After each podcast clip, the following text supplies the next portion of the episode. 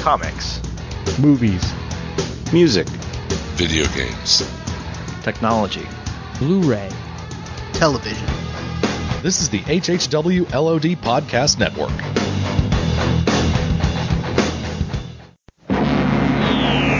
Banded together from remote galaxies are the most sinister villains of all time. The Legion of Dudes! Dude, his dudeness, duder, El Duderino. Dude! Dude! Dedicated to a single objective the conquest of the universe. It's the Legion of Dudes podcast. And now, here's the dudes.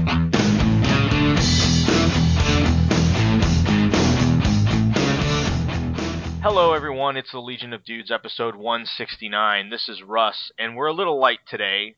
So I have with me Mr. Jordan from Jersey. Good evening. Hey, how's it going? It's going pretty good. This is going to be kind of a light and breezy episode of Legion of Dudes. Uh, I was at Wizard World Austin last weekend, as you as you hear this. Uh, it's a fairly new con that Wizards putting on. That you they used to have one that they just called Wizard World Texas, and it was located in Dallas. And if you've listened to Half Hour Wasted, you've heard probably coverage of that con in, in years past. And they took a break for a year, and then they brought it down to Austin, and uh, had a pretty good turnout last year. And uh, depending who you talk to, I think they had a pretty good turnout this year. There were some folks I talked to that thought that last year was busier, but I I, I beg to differ. It was kind of an odd. It's a three day con, so it was uh, Friday, Saturday, Sunday. And on Friday last year, they did it 4 p.m. to 7 p.m. So it was really light that first day. And I got there about 6 ish just to pick up my uh, press pass and stuff. And it was pretty dead. And uh, this year, they did it from 4 to 9.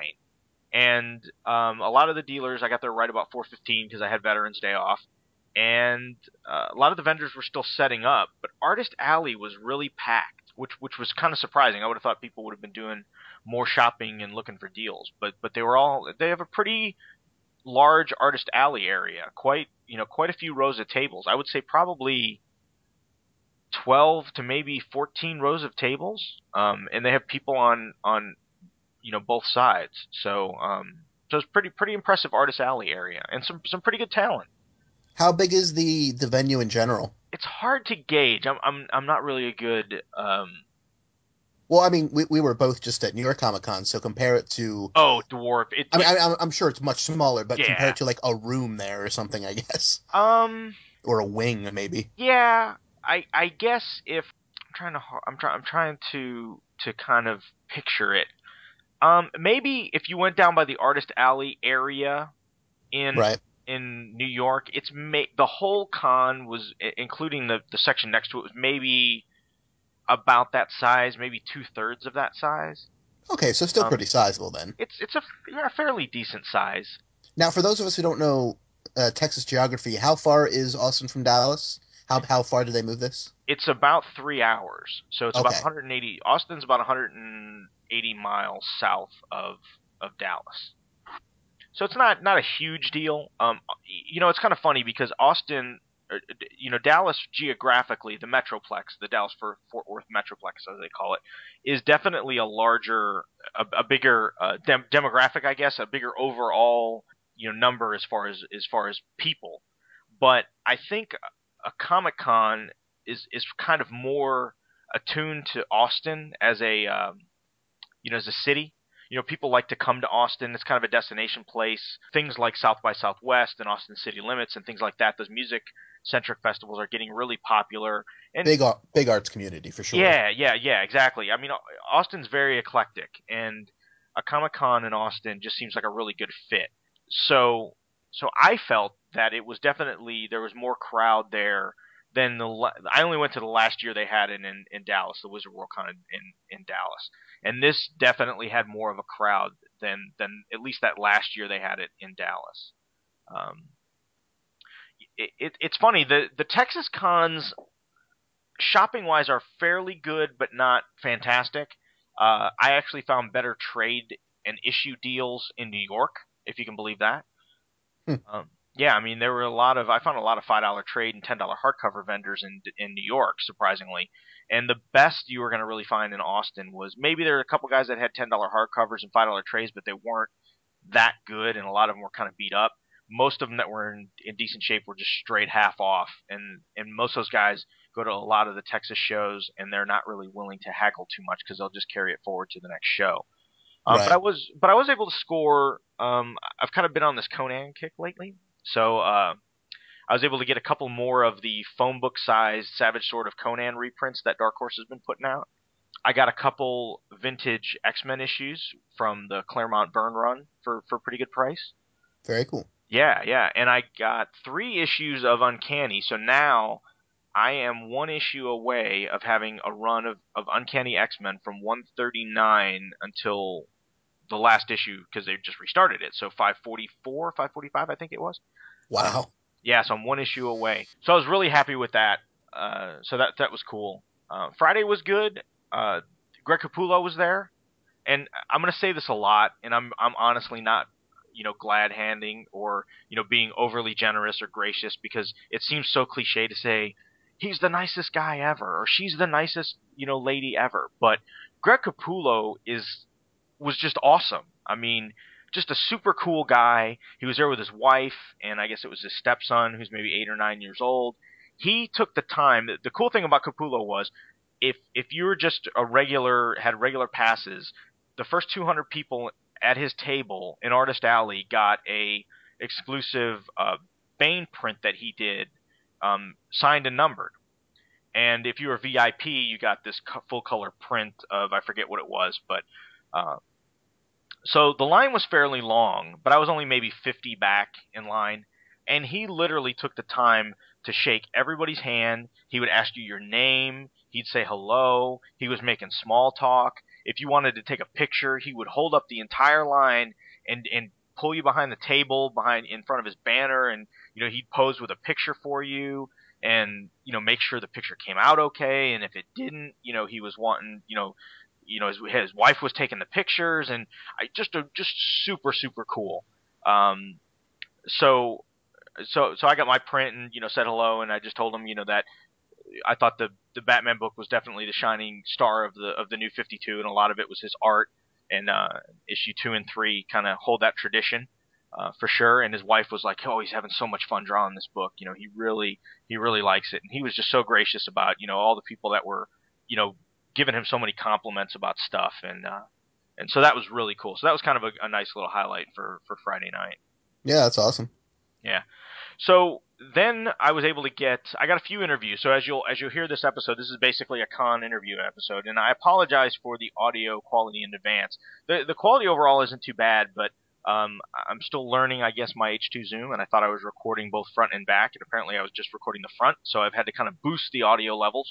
So if things sound a little uneven, I apologize, but uh, you can definitely make out uh, both sides of the interview. So I was lucky enough to get time with Freddie Williams II, who most of you may know art on uh, DC's Robin, and then the Flash, and then JSA All Stars, and currently he's doing the art for Captain Atom. So we talked a lot about Captain Atom, his change in art style, the new 52, um, and it was really cool to kind of get his perspective on on the new 52 and kind of being an insider and a behind the scenes guy and what he knew and when he knew it. Um, it was it was interesting conversation. Very cool. Yeah, it'd be be fun to hear that for sure.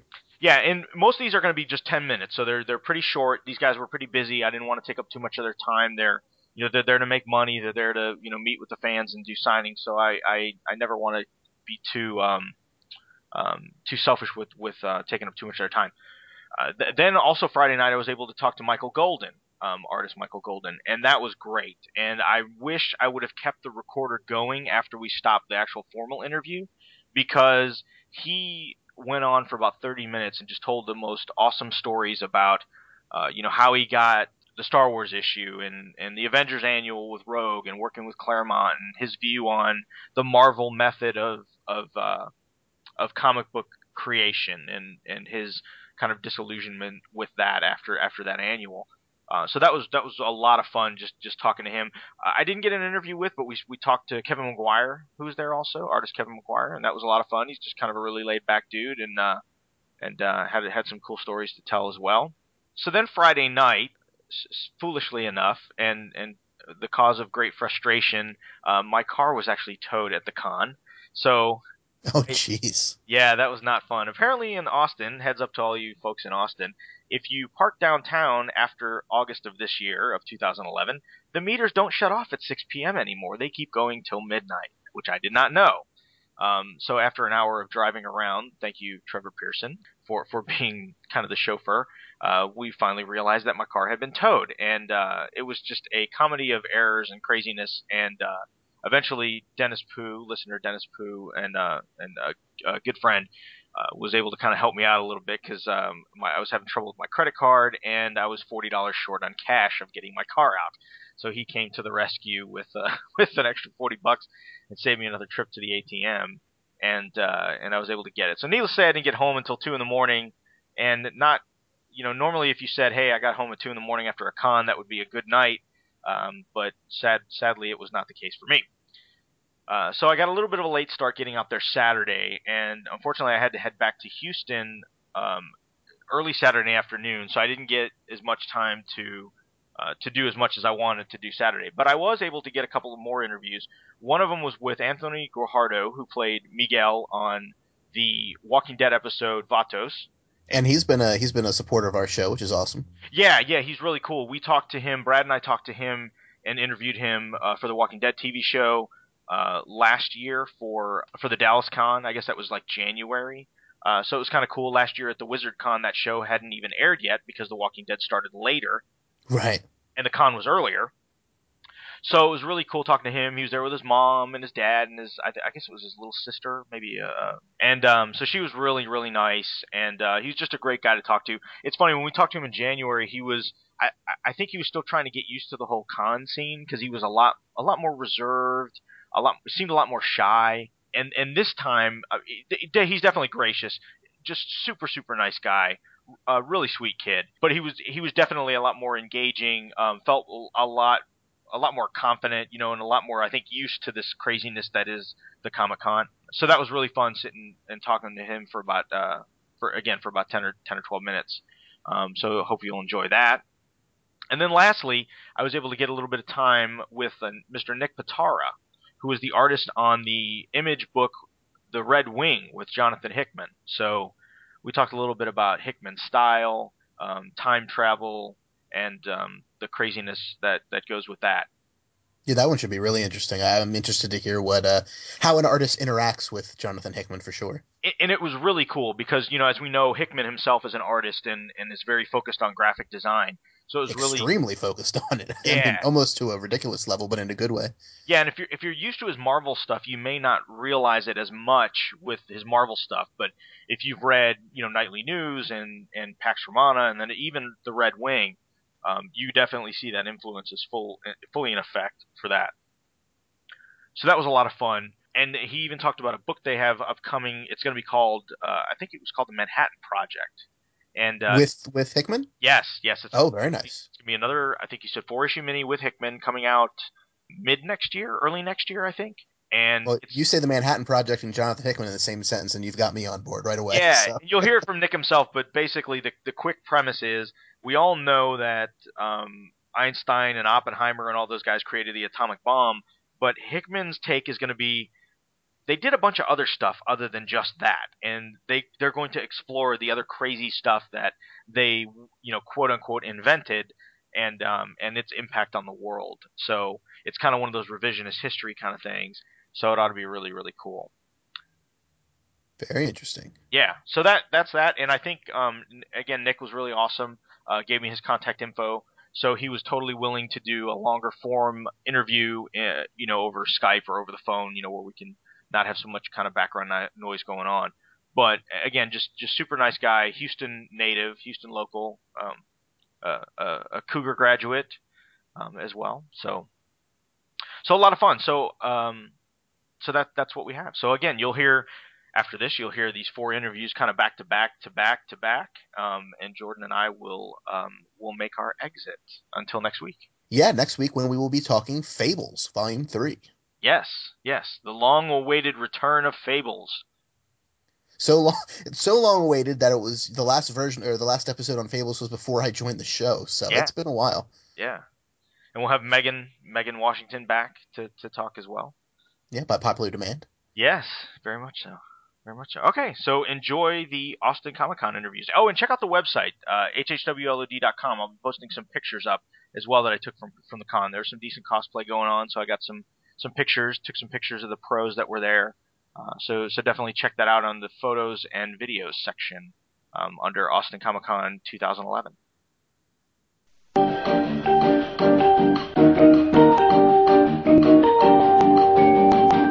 All right, this is Russ. I'm here at the Austin Comic Con with Mr. Freddie Williams II. How are you, sir? Hi, how are you? I'm I'm good. I'm good. So you you've had your your big long run on Robin, and then then you did some Flash, and then JSA All Stars, and now you're doing Captain Atom for the New 52. Yep, yeah. So how's that? How, how is it being a part of that whole relaunch with all the excitement and all the the press and all the eyes that are upon it? Um, quite a big surprise, I think. Um, for me, like when DC offered me Captain Atom, I had no idea that it was a part of this much bigger launch. So um, what I mean is, it was secret. It was a secret even to me um, that there was this big thing that was on the horizon. Um, I did the, the map for the, the world of like Flashpoint, you know, that shows like all the different continental breakdowns and stuff. Right, right. And even that was like my first inkling that something really big was on the horizon. Um, so, uh, but anyway, uh, Captain Atom has been very well received, and um, I'm really happy to be working on him with JT Krul, the, the writer. Yeah, no. I, one of the things I noticed too is it's it's a little bit of a departure in, in styles for you too, which I, I think I always love to see when artists kind of change it up a little bit and that we don't see the same thing kind of over and over again. So was that something that that you decided yourself, or was it something that was just natural in the story, or? Um, yeah, it was something that I decided myself. I mean, it, it was um, because of story reasons. It was um, uh, we were already talking about from the very beginning before I did any work. Uh, JT and I were talking about the the isolation that that Captain Atom would feel, and this was a way to to show that visually, to show the rest of the world um, rendered in this stark black and white, kind of a wet brush inking style, and then having Captain Atom as a gray wash figure, so he almost looked ghostly or like an energy body, um, totally separated from the, the rest of the world. So it shows him not of the world, basically. So um, it, it, just came from an artistic um, experimentation that also worked for the story. So awesome. So it um, one of the one of the things with Captain Atom is he. I mean, I know he's had regular ongoings in the past, but he's always mostly associated with being a part of the Justice League or a part of the team, and then folks that are, are familiar recently with the Justice League Unlimited. So this is kind of neat that he's able to get kind of a fresh start in his own book to kind of you know do his own thing as opposed to always being a part of something else. Yes, I agree. I, I think that it's in the past. Not every story has been like this, but it's easy for him to be relegated to being just uh, the strong the strong guy who shoots energy blasts, right? Yeah. And um, when they have a radiation leak, he can absorb it or something. So, um, but we're trying to do uh, a lot to make him come into his own, uh, to give him a unique psychology and hopefully a storyline that'll that'll define him for you know for, for the rest of however long he's around. You know what I mean? So. Yeah, sure. So how, how surprised were you when when you know obviously the, the, a lot of the comics news sites I don't know if you if you troll around too many of those sites but when the numbers started coming back or hearing from comic shop owners or, or fans and stuff about how how all of these books you know especially the number ones all sold out they all got second printings that the energy is still high I mean we're into the third month now and it and folks I talk to and come in contact with everybody's still pretty energized about about the whole line. Yeah, first um, first of all no I I do not frequent message boards or anything like that. Um, it's it's too easy to let um, to let the negative or positive affect me in undue ways. Like sure, uh, I, there there are some review sites that I'll go to because they're actually intelligent and usually unbiased uh, right. reviews of things. Um, so, but uh, as far as the numbers, I've been very happy about that. I, you know, my uh, uh, somebody from from DC called me to let me know what the, the numbers were for Captain Atom, which were pretty high con- considering um, that he's not like a, uh, an A-list character. He's not a, a character that that everyone's as familiar with as Superman, or, you know, and, sure. and uh, Batman and stuff. So, um, so I've been very pleasantly surprised by that. We're we're uh, we're so far ahead, uh, meaning meaning uh, I'm issue, I'm working on issue six now, even though issue three hasn't come out yet, and um, I it, it's it's easy for me to to just keep what with what JT and I are doing and not really think too much about how it's being received. I'm happy that it's being received well, Right. and that that helps to reinforce the risks we've taken with the story and I've taken artistically. Um, but for the most part, we're just trying to just focus on doing what we think is a compelling story. And that's one of the. I mean, it must be a nice kind of change of pace to actually be able to um, uh, work ahead for a change. Because I know I've, I've listened to interviews with you in the past, and I, I, I you, you, you tend to be a quicker artist, I guess, if, if that's the right term. Yeah. And so I know sometimes you're you, you kind of get crunch deadlines and stuff. So knowing that this was something that got a, li- a, a bit of a lead time, and like you're saying, you're on issue six and there's issue three. I bet you that's that's got to be a relief to you to have kind of that breathing room to. To, to make sure that you know you, you can you can you know focus on getting quality stuff and getting you know staying staying far ahead. Yes, um, and that's that's the real advantage of working that far ahead. Is if I were if I get sick, you know, like Sure. I'm sure I'll get sick after the convention. I almost always get sick for at least for a couple days after a convention. Yeah. Um, that um, you know, if you're under tight deadline, you just have to push through that. And even if you're muddy-headed and it's hard for you to see the solution, so to speak, on the page, Right. you just have to keep pushing to, to get through your deadline. And um, it's nice to be able to have some some uh, lead time that you can just recoup and then come back to the pages fresh. You know.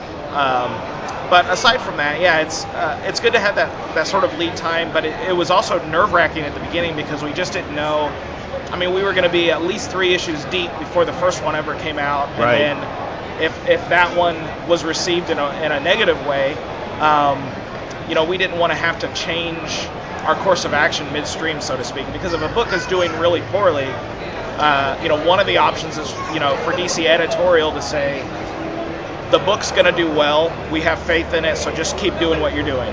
But another way is we kind of agree with where they're coming from, so let's change a bunch of stuff, and then you're you're scrambling to redo work. So Sure. there, there was some there was some nervousness to that, but so that's something that was alleviated with the positive with the high numbers on the first three issues for us. When it seems like too with this relaunch, DC is really kind of sticking to their guns. I think I think in a good way, and they're just saying, look, this is this is what we're doing. We're, we're going all in, and we're going to stand behind, you know, the, the artists, the writers, the you know, and, and everything being put out. Yes, yeah, they have let. Um, I mean, they let us and a lot of other creators take some some uh, daring or, or cool, you know, some bigger risks with the characters that have taken them out of their established status quo, and um, I think that's hard for a publisher to do to let you know to give that sort of freedom to to uh, creative teams that you know you know we're going to take Captain Atom and, and do some really weird esoteric stuff, and that doesn't always bode well for the regular straight up you know middle of the road superhero comic fan you know Sure. so we're trying to make it a, uh, appeal to everyone but we're going about it hopefully in a more uh, intellectual but still entertaining way you know Sure, sure. So last question. I'll, I, I know you've got a lot of art art that you're working on here and working the show, so I won't take up too much time. But um, you, I, I know you do most of your work or all of your work digitally. Are you still doing? I know for a while you were doing one or two pages out of every book, still in a conventional method. So so you have that art to either sell or hang on to. Is, are you still doing it that way, or are you completely digital? Um, I'm let's see, I, I'm kind of a third option. Like, you. I'm still doing, uh, let's see, all the way up through JSA All Stars. I was working in the method you described, which was most pages uh, were started all the way through finish, uh, ink, uh, you know, from from roughs to inks, all digital. Um, and then I would just do two to three to four, whatever pages. I would start digitally, print out the structure, and then ink traditionally. And here I'm doing that. It's called a hybrid workflow as I lay it out in my how-to book. I'm, I'm doing that for all the pages of Captain Atom. So uh, the benefit of that is that I'm, I'm doing a really, you know, sort of a wet brush look for the background. Um, and that organic feel is really hard to achieve digitally. Uh, so I'm exploring what it takes to do that traditionally, uh, to, to tr- traditional ink. So I'm still starting off the pages digitally, but then I'm finishing them um, in a traditional manner, uh, all the pages, even if they're just talking heads or something like that. Wow, nice. All right, well, I really appreciate you taking a few minutes out of your, your busy time here at the con, um, and thanks thanks for, for talking with me. Cool, thanks. Thanks. for having me. All righty.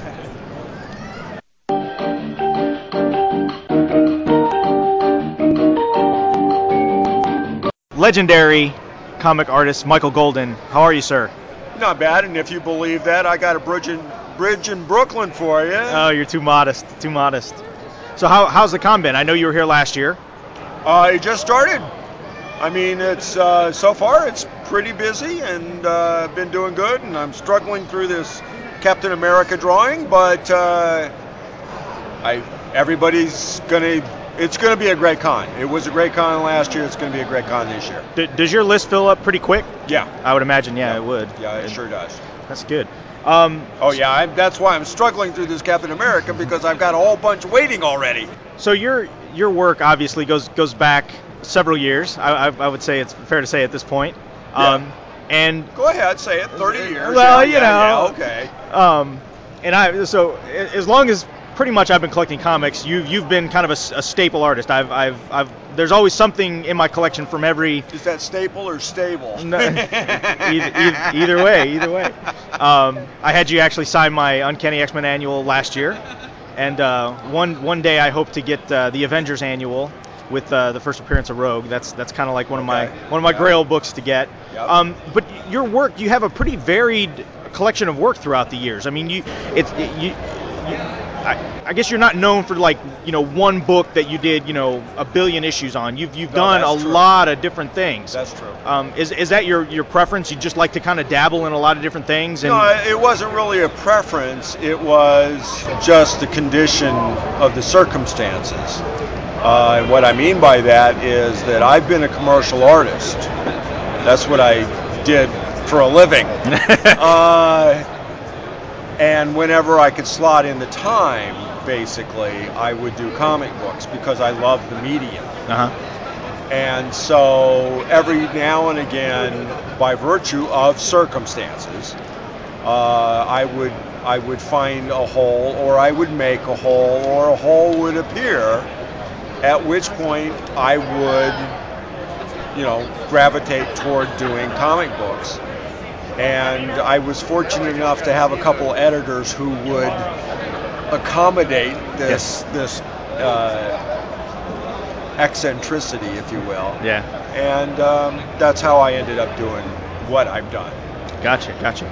Do you, looking back on your work, is there is there a favorite period or a favorite set of either characters you got, you got to draw or a, or a particular book that you were on that, that you just have real fond memories of? Not at all. No, everything.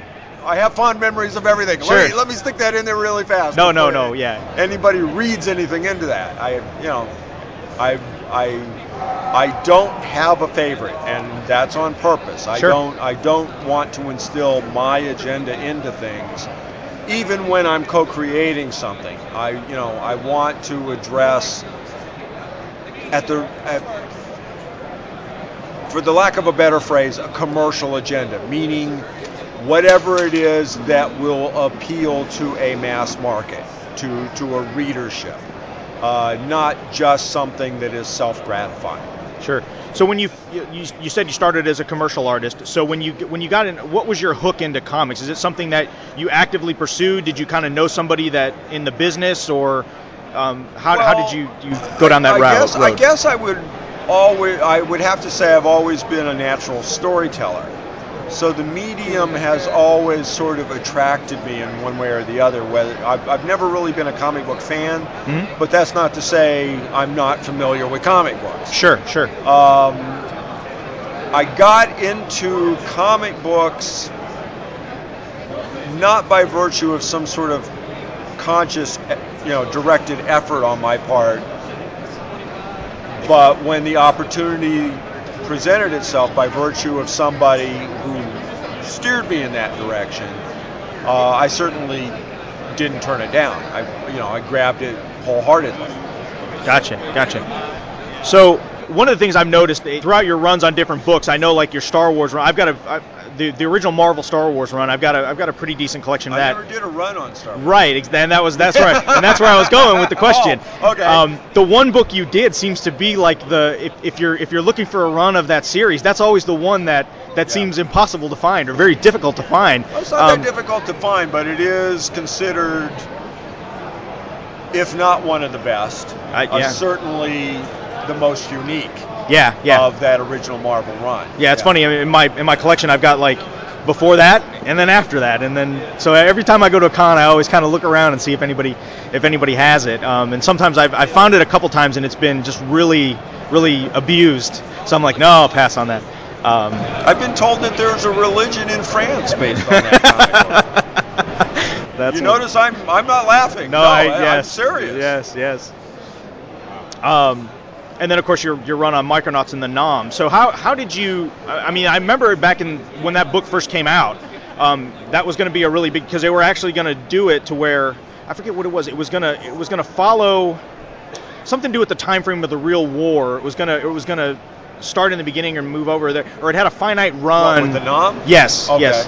Um, well, no, the premise of that book was a real time journal, right, if right. you will.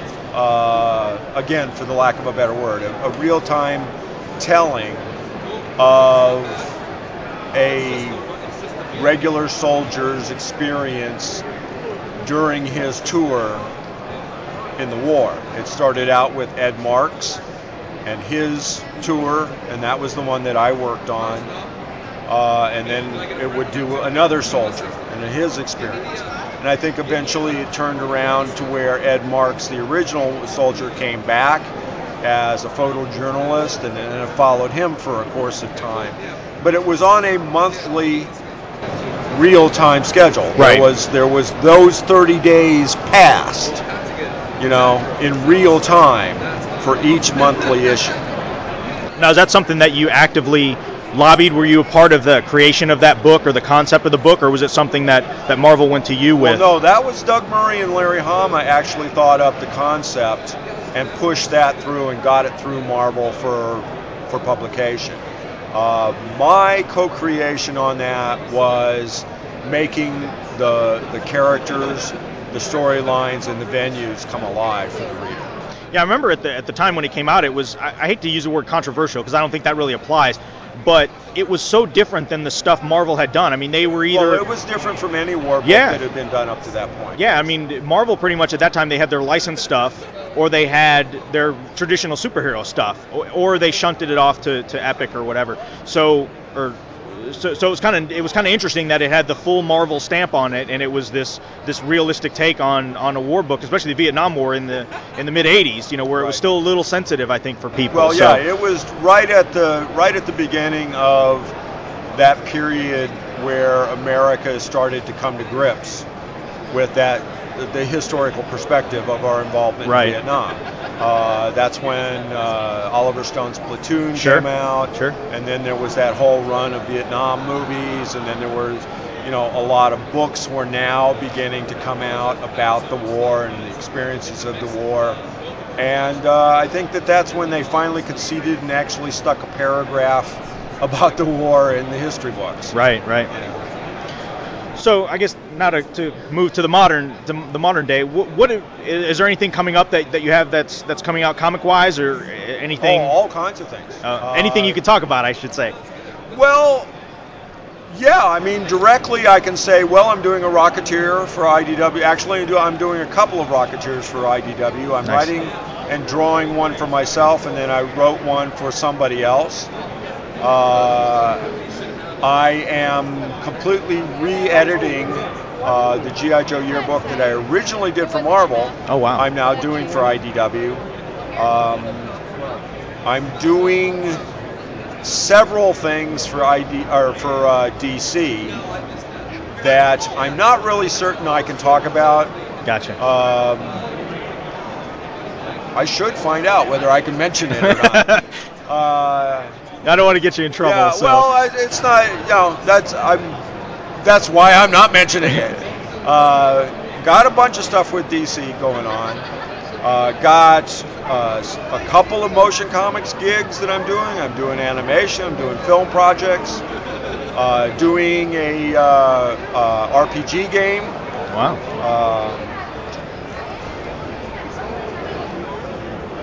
You can. uh, doing some merchandising design.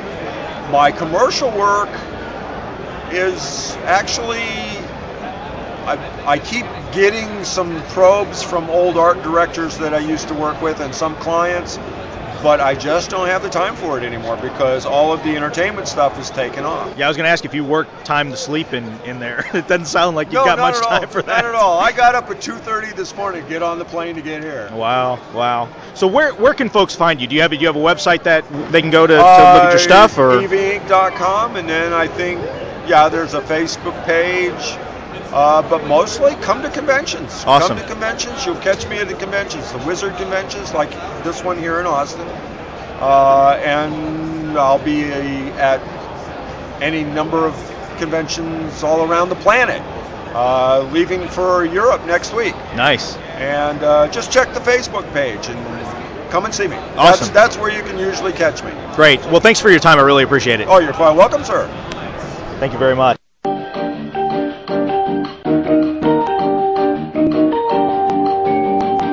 All right, I'm here at the Austin Comic Con with Anthony Guajardo, who played Miguel on The Walking Dead. How are you? Hey, I'm great, man. Just you know, hanging out and meeting all the fans and stuff. I love it. Good. Yeah, we last saw you in Dallas. I guess with a maybe January, February, I think. Oh man, yeah, yeah, that was pretty far back. Yeah, because I guess last year at this time, your your episode hadn't even aired yet because the, the show started later. Yeah. So we didn't start till the end of October, and this is mid-November already. So, so to go from from not doing cons to I know you I know you've you've kind of been around the con circuit quite a bit in the last last year. How do you what what are your impressions? What do you what do you think? Um, actually, I just I enjoy them a lot. Like I look at the cons as more like a like short vac- like a weekend vacation. Sure. You know, because I get to leave the house, you know, and hang out with people and like like they also have like a lot of after parties and stuff. So I just hang out with people there too. So it's, it's just cool. It's a Nice, nice. So um, you I, I was looking at your IMDb page. So you're native of San Antonio or from around? Yes. Yeah. So you, do you still officially like live in San Antonio? Or? San Antonio, but nice. I'm an apartment in New Mexico. Oh really? Um, nice. You know, filming's great around there. Yeah, yeah, yeah. Cool, cool. So I guess it's it's kind of easy to do the ones that are closer to home then. Oh yeah. Yeah. So um, obviously we've we've heard no word of any of any return uh, this season. Um, and I, I won't uh, I won't probe you too much on that because I know if, if, if you are coming back you probably can't say um, and nothing is up. but I know a lot of the listeners and a lot of us on the show itself are are kind of kind of keeping hope alive that, that you guys will make a return appearance because I think that was definitely one of the bright spot episodes of, of last season. It had a really one of the things that was kind of funny about that that episode that you guys were in the Vatos episode was like when it first started, it almost seemed like almost like they were going down stereotypes with it, and I was just like, man, it's 2010. Are they really are they really going that you know really? And so when they kind of made the twist on it and found out that you guys were you know taking care of the community and that you're taking care of your people and you know really kind of you know trying to make a best of a bad situation, I thought that was a really cool twist. And of course, you know, of course, with the grandma coming in and you know, kind of interceding, I thought that you know was good for you know a nice bit of levity on there. So oh, was that something like either when you got the script or got on set and kind of saw how that was going? Did that kind of appeal to you too? That that you know that they were kind of making you guys out to be the heroes instead of just kind of going down the you know the. the- I, I guess, like I said, the, kind of the stereotypical route, you know. Yeah, I mean, I just thought it was really cool because, I mean, it would be cool to be a bad guy, but it's way more better to be the, you know, the good guy, the ones that are helping out. But still, in a way, my character wasn't really a hero because he was just, you know, the teenager with an attitude. Yeah. Who was going to get the guns because he was ordered to. You know, so I think it's just, uh, but for the, uh, you know, like uh, Guillermo, the character Guillermo, Sure. played by Neil Brown Jr. You know, the leader. You know, he he, he has no real reason to be there, but he's there anyway. Yeah, yeah. You know, because he has a big heart. It, it was kind of cool because you got kind of got the best of both worlds. You know, you kind of we thought you were the villains, and then you turned out to be the be the be the good guys. So it was kind of cool to have, you know, you kind of got your cake and eat it too in in a, in a way. Yeah, definitely, dude. And it was just it was cool, and like the script was written great. You know, of course they changed it up a few times while we were there. You know, they like they, they did take out like a few racial remarks from uh, Norman's character. Uh-huh. You know, even though I think it would have been funny for him to be in there, but people do get offended. Sure. Not me, but whatever. It's kind of interesting to see like this season how he's kind of softening up a little bit. Oh you know. yeah, well I mean you could tell from the beginning that you know he was gonna turn out to just you know he was about he was gonna become more likable, you know, and uh, but yeah I mean he's just his character has changed a lot. Yeah. he's matured I guess you could say. yeah.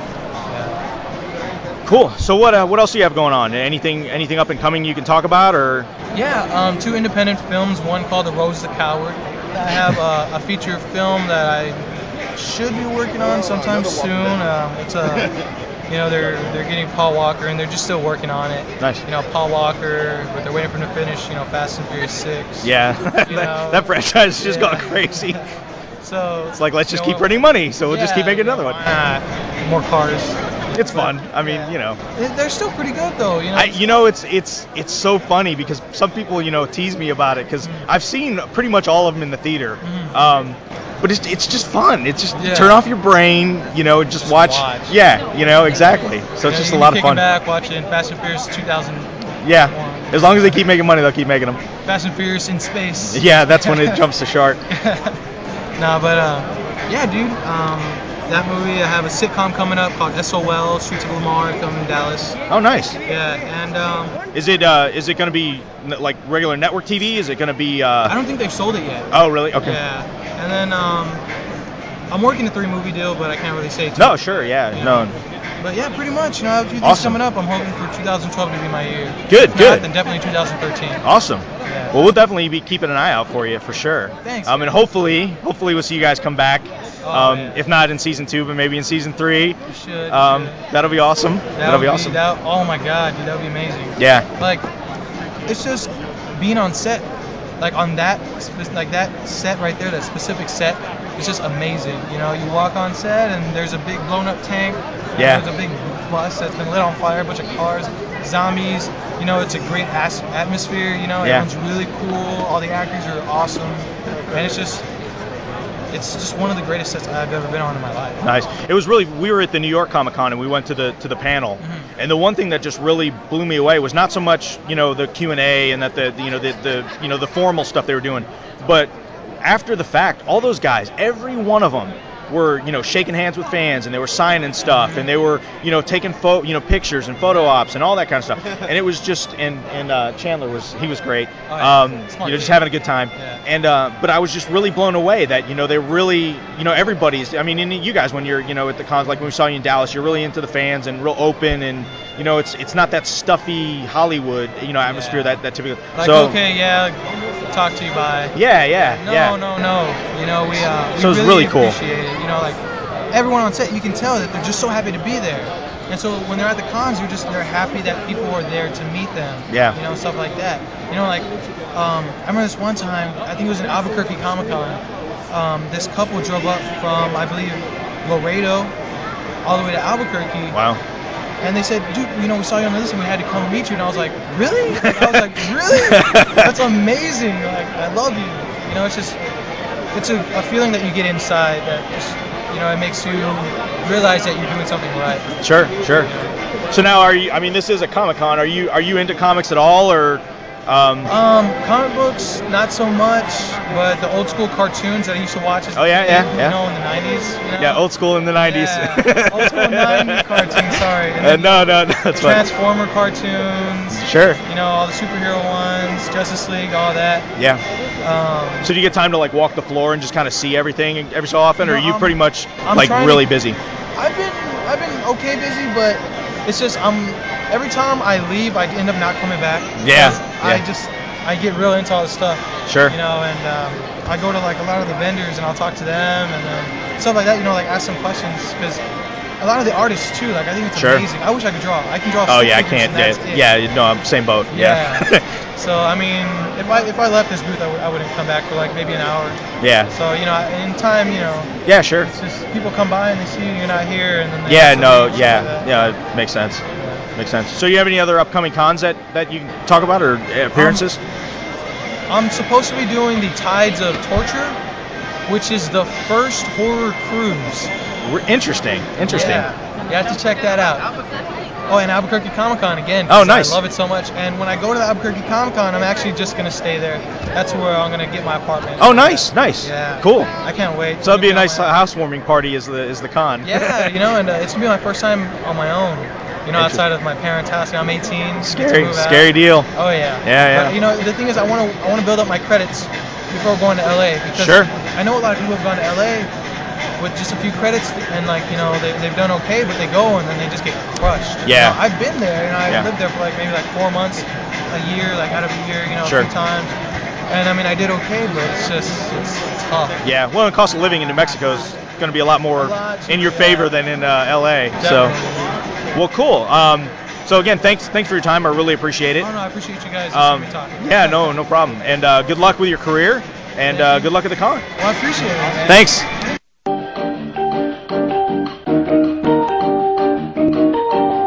All right, I'm here at Austin Con again with uh, Nick Pitarra. Hi, Nick. How are you? Uh, really good. Uh, thanks for uh, interviewing me. Oh, no problem, no problem. Really love the Red Wing. I, I was kind of sad almost that it was a four-issue series because I was hoping we would uh, we'd get to see a little more. Ho- Uh, yeah, um, we always plan for it to be four issues, a four-issue miniseries. But the good news is, me and Jonathan are working on another project, uh, the Manhattan Project. That's going to be ongoing in Image, so it'll be me and Jonathan working together again. And uh, Manhattan Projects is a story about all the physicists that got together in the 1940s who uh, developed the atomic bomb. But in the, our our take on the Manhattan Projects is we're studying all the things that what that they also explored that we're saying they explored as a kind of revisionist take on history with all Einstein and Oppenheimer and such uh, messing around with time travel and teleports and aliens and such. So nice. I'm a huge history buff, so that'll that I always like when they do something in history and then put a little twist on it. So yeah, yeah, that's that's totally Jonathan's thing, and uh, it's going to be really fun. It's going to be kind of like a Hellboy sci-fi type thing. Uh, a lot of cool characters and a lot of uh, really wacky takes on them. nice. So I must ask, when you first got the script for for the Red Wing, did you really just kind of scratch your head and go, "What is he thinking with this?" Yeah, right off the bat, when Jonathan asked me if I wanted to work on it, he was like, "What do you think about uh, doing a, a concept where it's like time traveling meets Top Gun?" And then, yeah, as I got the scripts in there, crazy. Sometimes I didn't even understand them until I got like all the dialogue and had it all together, and I was able to read it myself. But um, he was always good about guiding me, and uh, he's always uh, he's been a big supporter of my work for a long time. So when he asked if I would work with him, I was really flattered, and uh, it's kind of launched my art career. So yeah, it's, it's been a fun project. Uh, uh, and working with him, uh, he's much more down to earth than his scripts might lead on. Yeah, we've actually interviewed him. Uh, it was before, actually, when Shield was like first announced. We, we actually had him on to talk a little bit. Yeah, he's, Um, a, he's a guy's guy. Like he'll, Yeah. he'll he'll call me up and he'll make jokes and stuff. You would think, you know, when you read his heady scripts, you think he's got like a pipe and he lives in the mountains, you know, smoking a pipe and writing crazy stuff. But no, he's just a down to earth guy and he just loves making comics and uh, he's a fun, he's a great collaborator. That's for sure. I, I mean, the cool thing with with the Red Wing though is you get to the end and it okay, it's like it clicks. Okay, it makes I get it.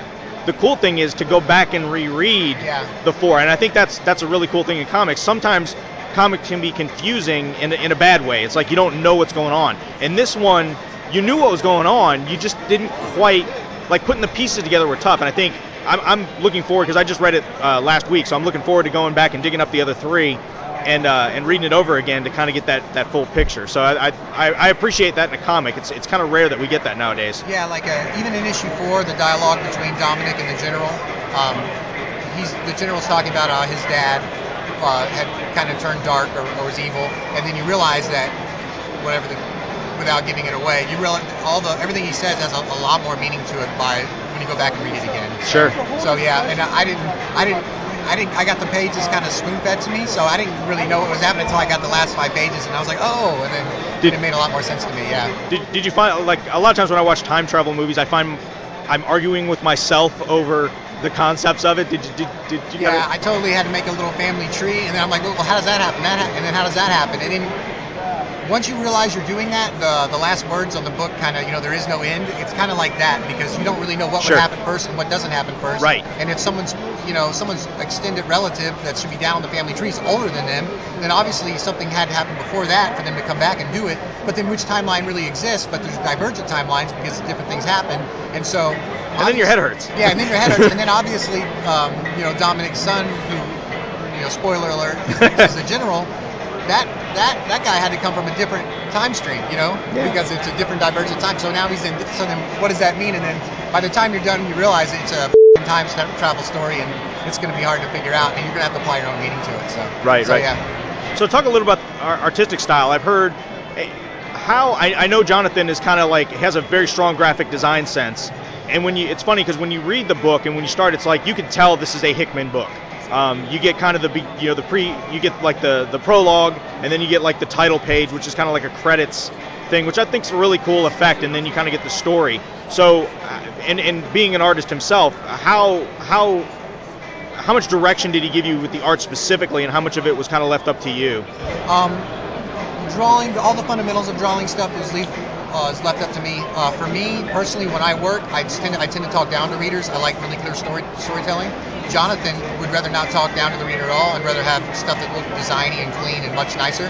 So what he he acts like an art director on the project because I get all of my roughs and everything approved through him. He'll tweak stuff and say, hey, think about this or that. Um, he always tells me to clean stuff up. I'm a detail whore. I love putting down detail, and he likes clean and white. Right. And he says that if I keep stuff white and then go detail, it'll have more punch than just to drown the reader out. Sure. With all the detail, and so he's helped me. He guides me a lot with that. I mean, he helped design the planes. I did the helmets. Uh, it was a real. I mean, we really collaborate on everything. On the Manhattan projects, the next thing, same thing. I got all my roughs approved and character designs approved, and he'll do overdraws and. I'll come back with something, and uh, it's a really uh, a true collaborative effort. And he really acts like an art director more so than any of the editors I've worked at at Marvel or uh, anyone I've ever collaborated with. And he really uh, he really helps guide me and, and helps uh, helps me out a lot. So yeah. Yeah, it's cool. I like the design of the the time fighters or whatever you want to call them. Yeah. They're kind of like X-wing-ish yeah, in their yeah. design, but they're nice and clean, very angular. Yeah. So it all kind of fits with the you know hard science and everything.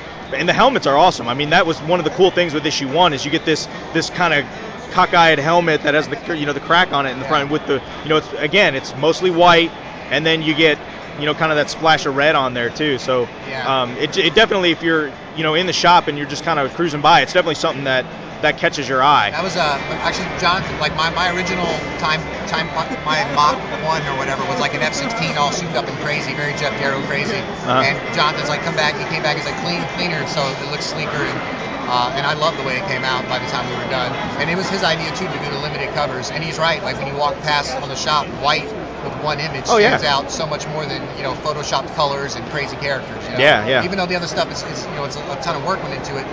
Uh, there's something nice and like you know visually uh, stimulating about something clean on white. So yeah. I tend, I mean, just my personal taste. I tend to like that clean style. So when I saw this, I was like, it almost kind of has like a European feel Oh, to it. Yeah, big time. Uh, Moebius is one of my main uh, influences, and Yeah, yeah, of definitely. course influenced Frank Quitely and Geof Darrow, and Sure. you can probably see all those guys uh, influencing my work. Only not as good yet, but I'm getting there. So. No, I was very pleased. I, I mean, you know, there's there's a lot of books out there where the art is kind of like, eh.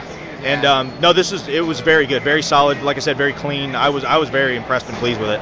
Yeah, it was my first, uh, really first time doing a full comic, much less a full series. So hopefully the next thing will be even better. So yeah. No, that'd be awesome. So other than, is there anything else that you have upcoming that you talk about? Where can folks find you on the web? Uh, I mean, I'm a member of TinTonStudios.com, and it's uh, it's kind of a digital studio with a bunch of guys. Chris Burnham, who works with Grant Morrison, and Coy Band, who works on the X Men. We're all Sure. together on there. Um, my next project is going to be an ongoing with Image uh, and with Jonathan again for the Manhattan projects, what I talked about earlier. Um, NickPitarra.com. You can find me. I keep a blog and I'll post updates and stuff. So yeah. Nice, nice. Any other cons that you got coming up that you might be be out and about it? I'm gonna do the Wizard World, um, Wizard World New Orleans for sure. I'm gonna go to Hero Con, Heroes Con next year and meet Jonathan for the first time. Nice. And then um, I'll do the regular, any of the big ones in Texas that I can drive to. I'm gonna go to. Are you local to Texas then? Is that yeah, your? I'm, I'm Estonian. Oh, okay, got yeah. I lived in Houston for about 20 years, so right, cool, cool. nice, nice. All right, well, thank you. I really appreciate your time and uh, continued success. Hey, I appreciate you having me on. Thank you. Thanks.